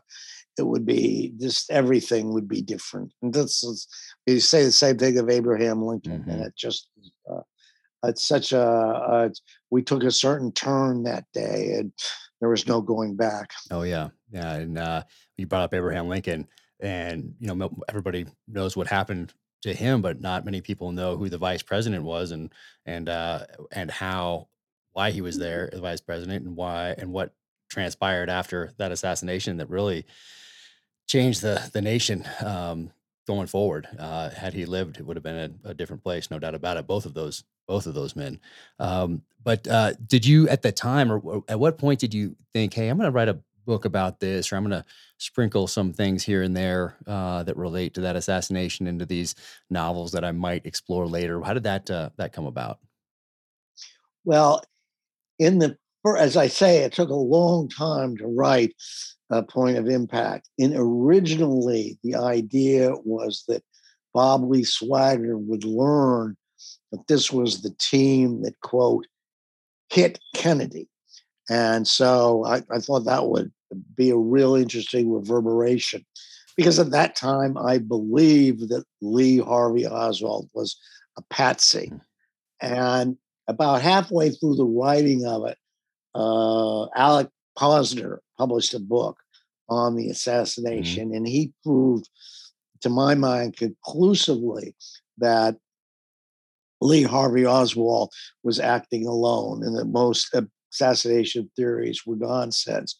So I went back and took out all the uh, the JFK stuff out of out of it. However, as you know, and one of the reasons why I would never could never be a sniper is because I not good at details. I missed about 10 of them. So years later, it's funny. I'm sitting in this room, and my friend Gary is right over there. Hey you Gary, how you doing? we were we were drinking wine one night, and he and I he said and I said I had some ideas on the Kennedy assassination at that point, and I said just off the top of my head, you know, it'd be interesting if Bob Lee Swagger took on the Kennedy assassination. And one second later, I knew that would be my next book. You know, sometimes it happens that fast. And uh, as usual, Gary was a great help in in all the work that was done on that book. And um, as I say, when I went through, well, actually, I didn't. I hired a friend of mine, a professional research, to go through uh, and read very carefully, read Point of Impact, and he found all these allusions to uh, to the Kennedy assassinations that I had missed. Uh-huh. I was able to build on them as if it was a plan instead of an accident. And you see, that's when I when I talk about how what a large role serendipity plays in this. If I was more meticulous and organized, uh, I'd probably know where my socks keep going. but I never would have written the third bullet. so there you go. which is a which is a fantastic book, and uh, yeah. obviously I loved it. I mean, great and great cover, by the way. I mean, I love the yeah, it was. yeah, yeah, amazing. But uh, it's interesting that a mistake, or what you call a mistake on on your part, is uh, ended up influencing me so much because I leave these little things here and there uh, that in the that I'm interested in, in the hopes that one day maybe I'll turn one of them into a novel or explore a little more fully or something along those lines. Um, and it's funny to know that it that I do that. Um, which I love doing uh, because of so, because you didn't edit all get them all the way out of there like you uh, like you meant to, which I absolutely love. but uh, there's also there's something I wanted to read here, and it comes from a piece you wrote in uh, for the Post in November of 2001, and you said uh, that is why when you look at the small arms the Taliban and the Northern Alliance use, and the sleeker things our soldiers carry, you can see not just things and stuff, but ideas and metaphors. The drift of violent history over the dusty hills of the raw land. You can feel shadows of a past never forgotten. When it is over and history has moved elsewhere, only the bones and the guns, one whitening, the other rusting, will remain. I mean, that's incredible. And I remember reading this at the time when it came out because I'm, searching everything Bin Laden and uh, as I'm an intel rep for the platoon at the time, and and then I see this and I see it's from you, and uh, you know that one has uh, has stayed with me. I mean, it's beautiful writing, obviously, and uh, and it's in, and this isn't for a book. This is for uh, for a post article, and everything you do has. That's what I mean by saying like you know that is Stephen Hunter. That's no one else could have written that. Um, it's just just so so well done. Um, yeah. Uh, so I just wanted to wanted to read that, but it's uh that one stays with me. So I try. That's that's something I aspire towards. I'm always trying to do better. I'm always trying to make the next novel a little better. Obviously, move the ball forward a little bit for myself yeah. and for the genre yeah. a tiny little bit. And um, because of things like that, you uh, you are you have been and remain an an inspiration. I remember that piece, and uh, I mean, one of the things I'm very proud of is that I, for a while, while I was there, I brought to the Post a more reasoned more articulate, uh, more uh, historically responsive attitude towards guns. And it was entirely uh, inimical to their culture. And they they let me do it. And um, I, I wrote several pieces on guns for them uh, that I was very proud to have a written. I thought they were some of my better pieces, and B, that I was able to, again, that's what I'm trying to represent. I always saw myself as ambassador from Gun World. And I wanted people to see that in the newsroom of the Washington Post, someone who knew the difference between a 308 and a 30 6 could also write very well, work very hard, be funny in the ironic way of journalists and uh, be a real addition to the newspaper. And that was, I, I mean, I felt th- that was my mission. Uh, and, uh, uh, you know, I don't know if I accomplished it, but I worked to accomplish it. Wow. Uh, and I, am proud to have done that. Yeah, no, incredible. And uh, and it was after this, after you wrote that piece and a few others, that you did get the Pulitzer. And uh, yes, the Pulitzer, the third was it the third time you were up for it? Is that right? No, it was the well, I'd been up for it many times. Oh. It was the uh it was the, finalist, I guess. It was the third time I was a finalist. Got it. And I, I have to say the Pulitzers are people don't understand the Pulitzers. They're not abs they're not for pure journalism. There's a lot of horse trading, there's a lot of politics, and the awards themselves have different meanings depending on who the judges are and who the recipient is. Sometimes they're for careers, sometimes they're to make up for mistakes, uh, sometimes they're to acknowledge, uh, you, you know, great moments. Sometimes they're for luck. I always think that the the Pulitzer Prize in photography and news photography is really a Pulitzer Prize in luck. Not that the photograph photographers who take those shots aren't great, but uh, you know, look at Joe Rosenthal on Iwo Jima, he took 50 pictures and of the flag raising, and he just, you know, happened to get that one composition that he probably didn't even notice. And I don't even, he didn't develop the picture. So he didn't even know he'd taken that picture. And, you know, it's a great, great mm-hmm. photograph. Mm-hmm. And, uh, oh, yeah. Uh, I was just in Pearl Harbor uh, uh, last week, uh, last week or week before. Oh, that's right. And, you were. Yeah. yeah, it was amazed. Brought my daughter out there for the 80th anniversary yeah. commemorative events, and um, we went to a Marine base over there, and there is that there's a statue of that. Uh, there's a memorial of that of that flag raising right there, and we had a yeah. ceremony around it and everything. And yeah, it's it's uh you know probably the most one of the most iconic or the most iconic photo ever ever taken. Um, I don't know. I'd have to think about it, but yeah, certainly, certainly powerful. Oh my gosh, and I love the story behind it, the whole the whole thing. Yeah. Um, yeah. Gosh, and uh, so when we think about state of the nation today, um, and you have all these years of being right there in the newsroom, uh, you have the novels, you have the shooter movie, we have the series on USA.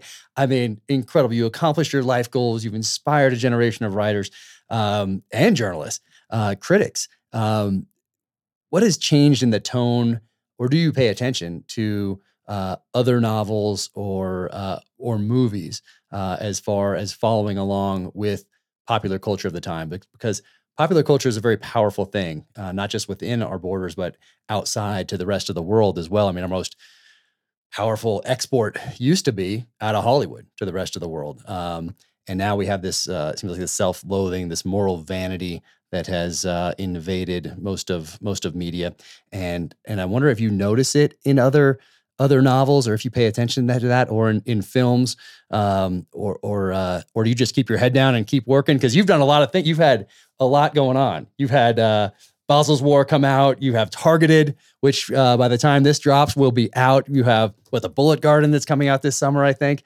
Um, you had a lot going on. So, do you pay attention to the shift in culture, popular culture, uh, in through the medium of popular fiction and popular film? I'm certainly aware of it.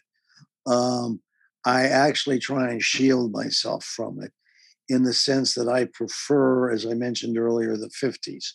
And that's always, uh, you know, those are, as I say, those are the, those are the old red gods that I still worship. Uh, and uh, I kind of think that, uh, to put it crassly, that that's a good career move. Mm. In other words, you know, there's just so much of what is politically correct is banal. And there are so many authors who are so desperate to fit in. And whether they believe this stuff or not, they are they they don't have the leverage they don't have the market power they don't have the uh, you know they they don't have the courage to to fight it and so they go along with it you know and in a the short run, it's probably uh, profitable. Uh, isn't there some biblical saying, "What profiteth a man to gain the whole world if he loseth his soul?" And so I feel, at least, I have not loseth my soul.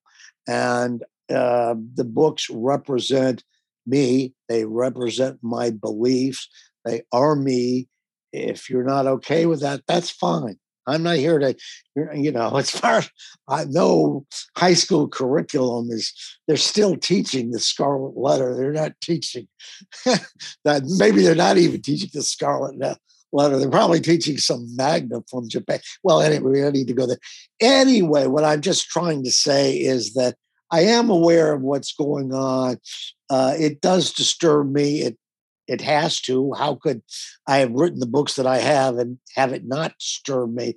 Uh, and I will, my part of the fight is to do what I do as well as I can do it for as long as I can do it. And, and that's, I'm not to be a crusader. I'm not to give speeches or run for office or write essays or uh, this, that, the other thing. I'll, I will speak out mainly on the gun issues uh, because those are the ones that are dearest to my heart. and let the other issues um, people you, you know infer from my work what my stance on those issues would be but it's not you know i'm a storyteller and i love to tell stories and and that'll always be what i do first and, and what i do best and and i have to be loyal to that impulse and that's how i'm loyal to myself and my beliefs. Oh i love that. I think that I think you're i think you're on the i think you're onto something. Uh speaking of being onto something yeah, your part too believe me in both venues.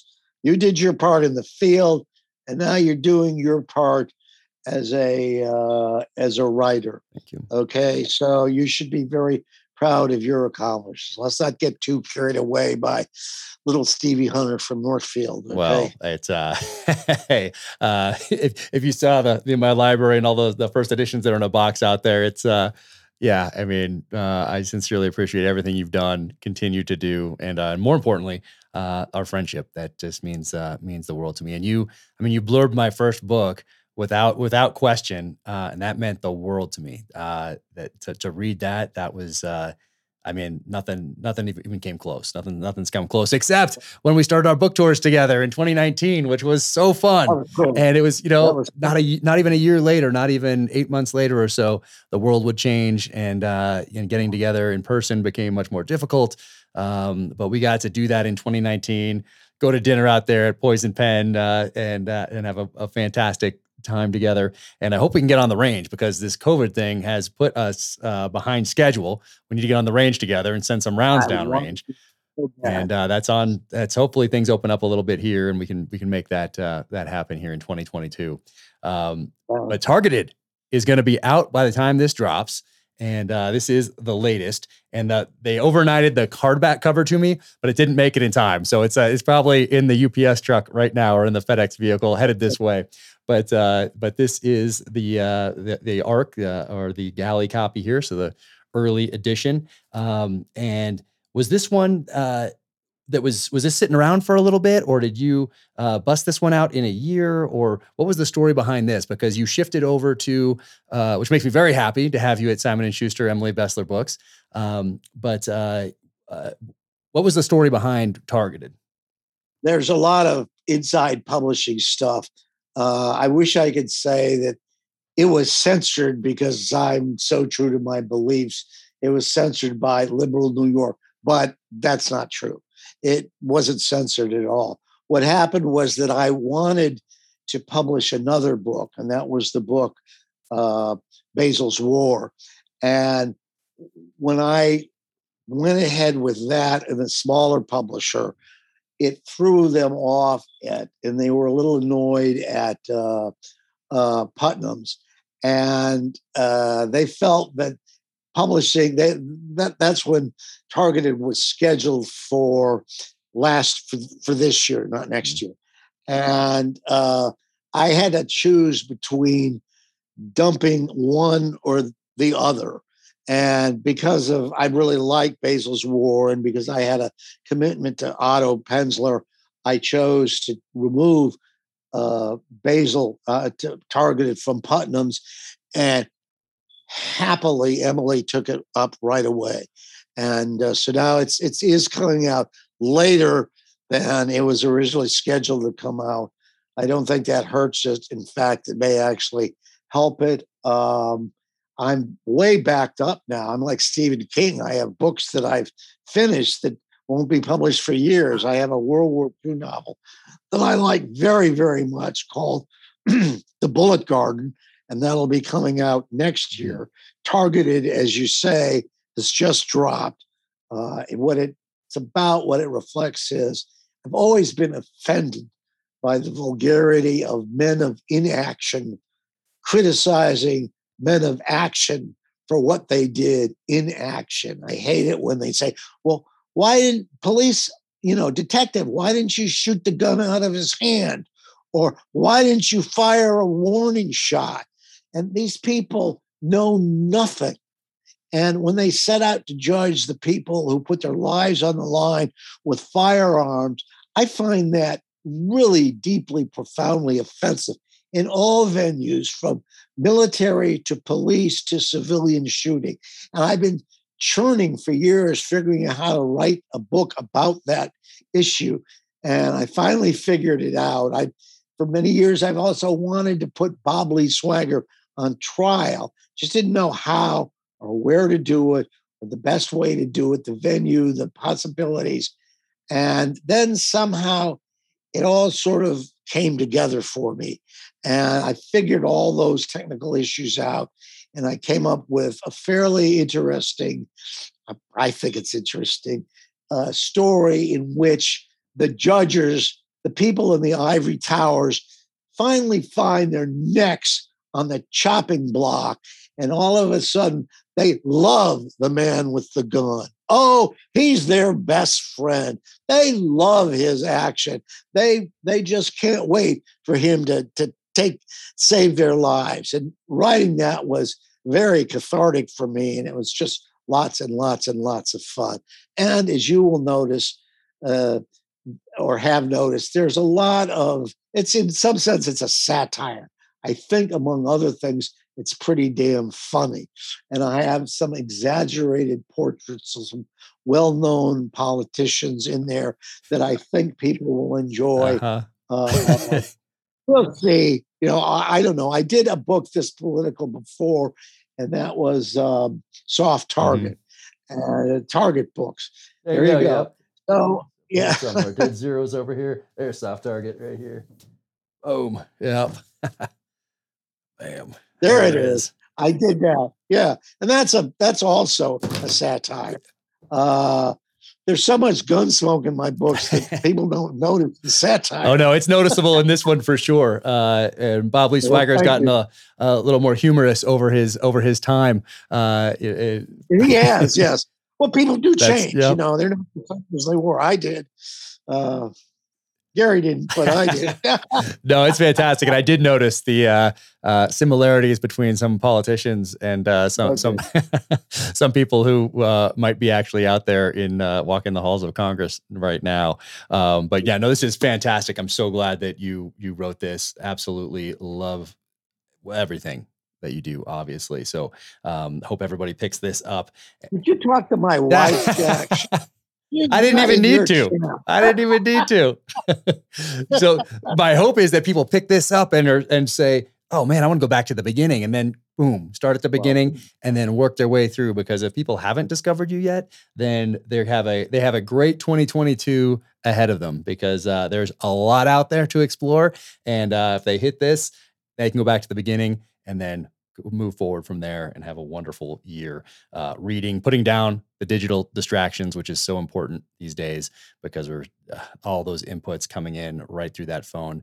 Um, definitely do not do us that much good as a as individuals or as a nation. So sit down with this; you'll have a, a amazing time. Um, and then I had a had a personal question because uh, I don't have a 38 Super uh, in my collection yet. Um, and uh, I've had it's on been on my list for years, and I learned about it through you a long time ago. And uh, Earl Swagger, of course, uh, uses it in Havana, and Bob Lee Swagger uses it. Uh, uh, and do I want? Because I think it's 1954 where uh, where Earl has it on his hip. But do I want one pre-war years, or do I want one just after World War II? Where do you where do you want to what do you want to pick up?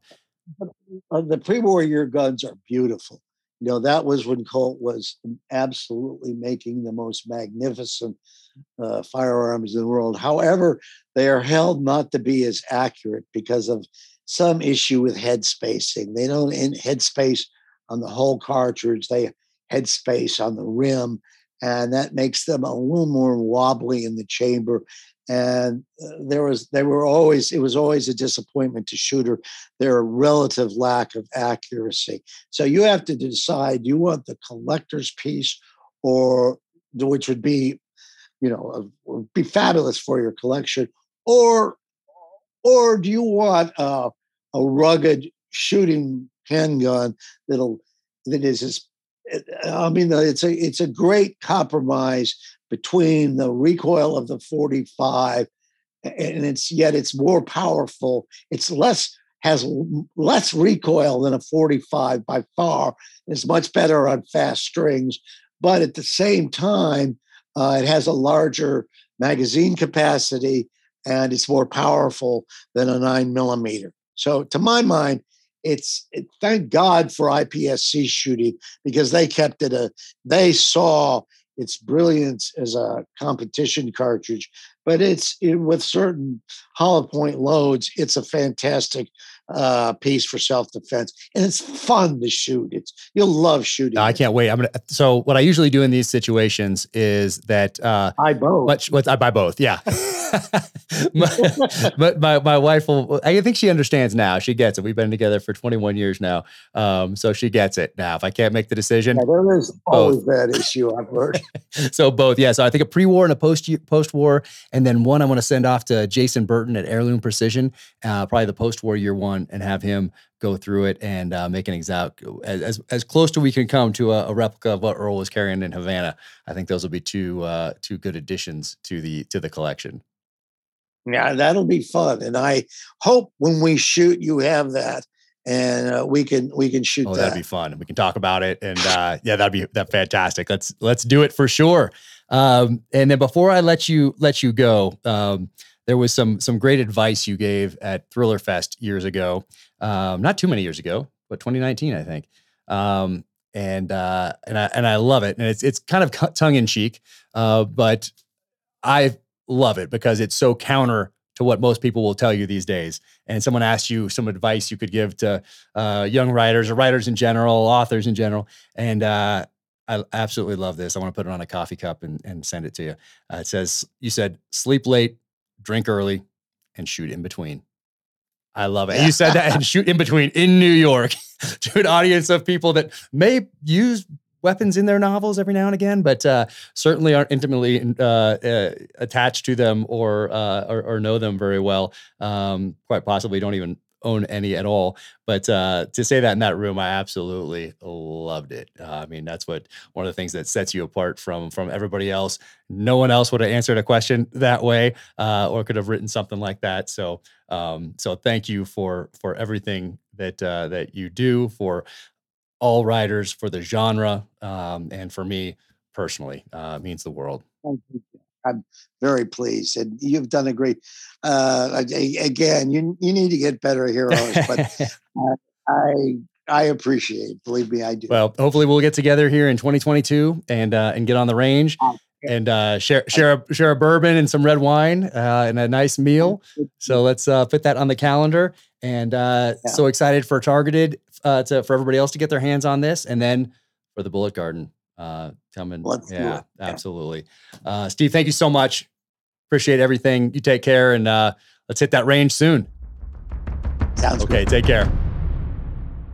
I know I'm not the only one looking for healthy snacks for me and my family, especially after a very busy 2021 as we move into 2022. And if you've been following me, you know I'm looking forward to figuring out a schedule where I'm getting a little more sleep, where I'm getting some exercise, and where I am eating right. And that is where Paleo Valley comes in. Check them out, paleovalley.com.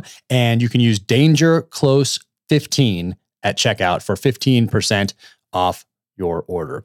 Now, this stuff is awesome. Paleo Valley, uh, how do I know it's awesome? Because I just crushed a few of these beef sticks and these things are awesome. There's all sorts of different flavors jalapeno, original, teriyaki, summer sausage, garlic summer sausage, and they are awesome. So, Paleo Valley, thank you so much for sending these out to me. Uh, and for those that are wondering, these beef sticks are 100% grass fed and grass finished. Many on the market claim to be grass fed, but actually are finished on grains. And they use beef sourced from small domestic farms in the US. This is a family owned company, very small family owned company. So they're making sure they do it right, that they are not cutting corners. They're prioritizing health over profit and uh, just an awesome group of people. What else do they send me here? I have these superfood bars here with grass fed bone broth proteins, and there's all sorts of flavors here too. Pumpkin spice. How did you guys know? Awesome. Dark chocolate chip. I'm going to crush those. Lemon meringue and apple cinnamon. Uh, all sorts of supplements out there. So be sure to go check out paleovalley.com. Enter code danger close 15 for that 15% off your order. Once again, it's 100% grass fed beef with higher levels of omega 3 fatty acids, vitamins and minerals, and bioavailable protein. So, thank you so much. I am fired up to get move into 2022 here, and uh, this will be a part of my journey. And look at this one right here uh, organic super greens. Oh, yeah. I am all over that. So check them out, paleovalley.com, danger close 15 at checkout for 15% off that order. Welcome to the gear highlight portion of the Danger Close podcast. So, if you've been following me for a while, you know that I am very picky about the glass that I put on my rifles. Uh, glass scopes uh, that I put on my rifles. So uh, typically, um, you'll see Swarovskis on my hunting rifles, uh, Nightforce optics on uh, my uh, AR type autoloading weapon systems because that's what I used as a sniper in the SEAL teams, um, and binos though binos you got to have binos everywhere. And once again if you followed me for a while i'm very fond of my swarovskis that have the um, the rangefinder inside. But uh, but if i lose those if i have those in my car i'm, I'm gonna feel that one. Those are uh, those are pretty pricey. Um, and uh, so what's great about these these are from sig. These are their binos. Um, i love these things. As a very picky glass guy um, I have used these probably more than I've used anything else because I'm not afraid to lose them because they're very competitively priced and they are awesome. Um, and the only reason I haven't reviewed them before is because they're always in my vehicle, in my pack, or whatever else when I sit down to uh, to do the podcast. Um, but we're in the middle of a move, so I grabbed them and uh, wanted to make sure I talked about them before they went back into my vehicle, back into my backpack, um, or wherever they're going to go next. Actually, I'm going to get a few more of these because I like them that much. Um, they're going to go in all our vehicles, different places around the house, um, different backpacks. So um, yeah, love these. But if you lose that backpack, uh, or if uh, something happens and you break them, once again, it is not going to uh, hurt as much as uh, a Swarovski type of a, a bino. So um, these are awesome. I have no problem bringing these into the field uh, on any hunt whatsoever. Uh, these are amazing glass. Absolutely love them. So, uh, yeah, pick them up. SIG Sauer binos. Awesome. Thank you guys. Amazing. Um, what else do I have here? Born Primitive. Yes.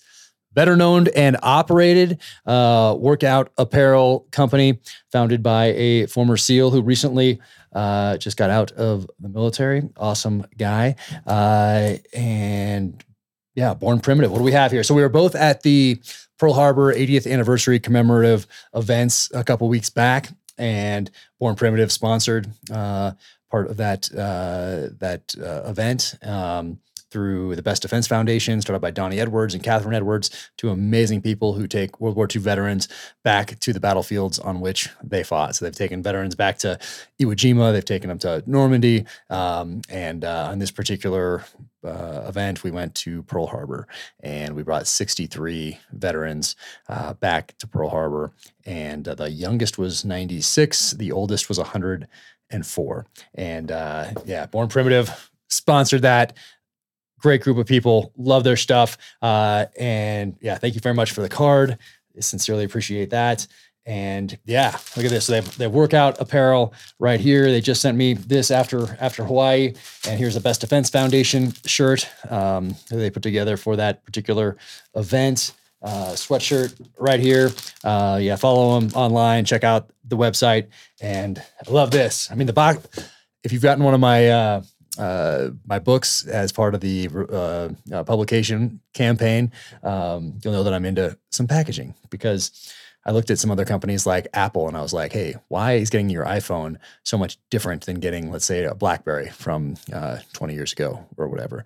Uh, they put just as much thought into that packaging and that presentation as they do the product. Now, the product has to be good, obviously, but if you have a wonderful product uh, that just shows up in some chintzy, like plastic kind of whatever, it's, uh, it's just not the same as getting something that's been so thought out at every level it just uh, it speaks to how much thought went into that that product and that design. So same thing here. Awesome. Love the packaging. And this thing says something cool here. It says the only one stopping you is you. That's right. And then in the in the bottom, when you take your stuff out, it says every morning in Africa, a gazelle wakes up It knows it must run faster than the fastest lion or it will be killed. Every morning a lion wakes up. It knows it must outrun the slowest gazelle or it will starve to death. It Doesn't matter whether you are a lion or a gazelle. When the sun comes up, you'd better be running. Solid. Awesome. Thanks, guys. That is, uh, yeah, too cool. Sincerely appreciated and sincerely appreciate uh, all that you did for Best and all that you do for the Best Defense Foundation. So check out Best Defense Foundation as well, bestdefense.org. Uh, uh, check out uh, their website, check out their social media pages, and go back and look at uh, the videos and the photos from this trip to uh, Pearl Harbor because it was a very powerful few days out there. All right, what else do I have here? Ironclad. Oh, yeah. So you'll hear me say uh, when I start these podcasts that it is, uh, I say this is a Danger Close podcast, an Ironclad original presented by, in this case, Navy Federal Credit Union. Um, Ironclad, awesome. So Ironclad, we've been working together since the first book. And you can go back and check out the video for the first novel, The Terminal List, and see the video that they put together for that. And it won uh, this advertising award. They did such a good job with it. It looked like a movie. Many people mistook it for uh, being a preview for the Chris Pratt series, um, and still do because it's just they did such a good job.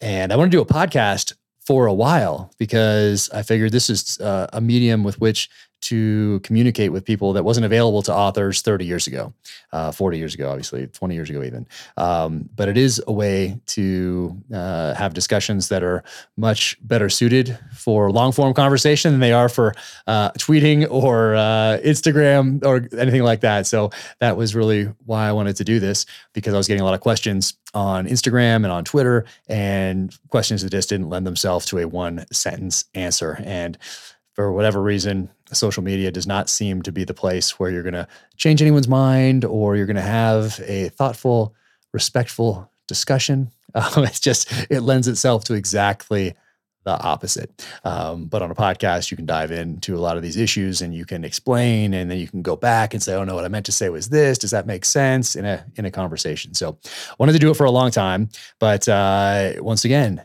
just like with a sniper weapon system, it is important to know your capabilities and your limitations. Both of those are very important um, with anything in life. So I want to do a podcast, and I figured it would just be this a, a, an extra thing that I did um, on the side, just for people that were interested. I have conversations with with amazing people all the time. Let's just record some of those and put them out there. So I got a bunch of recording equipment, and I recorded a few. And that was the end of uh, my capabilities. So I found my limitation, which was now what? I got it on a card. I got it on a video. Um, and so those didn't make it out until I went to the professionals. That's right. Uh, Ironclad, awesome. Ironclad Media. Once again, they've been on board from the very beginning. Awesome group of people. And uh, they produce this podcast. So they know how to get it out there and put it on these different platforms, which I do not. Um, and they make it look professional. They get the right cameras. They have the audio. They can do the all these things. Just such a great group. So this would not exist in its present form without them. It probably wouldn't exist at all without them. And uh, so thank you, Ironclad, and thank you for sending this. Just got it last night. So look at this. And you guys know me well. Um, look at this. Ironclad branded whiskey. Solid. Love it. And then uh, then this one right here. This is George Washington's straight rye whiskey. Look at that. Can you see that? Awesome. So thank you guys for sending this. Thank you so much for all that you do for the podcast, for uh, book trailers, uh, for me and my family personally, and for being such a great partner along in this journey. So sincerely appreciated. And uh, to everybody else, hey, I think this is dropping now in 2022. Time to get after it. Thank you for tuning in to the Danger Close podcast, an Ironclad original presented by Navy Federal Credit Union. If you just listen to that whole podcast, you are probably not surprised to learn that Stephen Hunter is not on social media. So pick up his book, Targeted. If you haven't read his books before, then read this one. Then go back to the beginning with the Bob Lee Swagger series, starting with Point of Impact, and go back even further and for sure get The Master Sniper, uh, Tapestry of Spies, Day Before Midnight. Check out all of Stephen Hunter's work. It's absolutely incredible. You can find me at Jack Carr USA on the social channels. You can go to officialjackcarr.com. That's the website. You can link to gear at Jack Carr USA and check out the merch. And you can pre order my next novel, In the Blood, which is coming on May 31st of 2022. If you liked what you heard on this podcast, be sure and leave a five star rating and review wherever you get your podcasts. Thank you so much for tuning in. Take care, stay safe, keep fighting.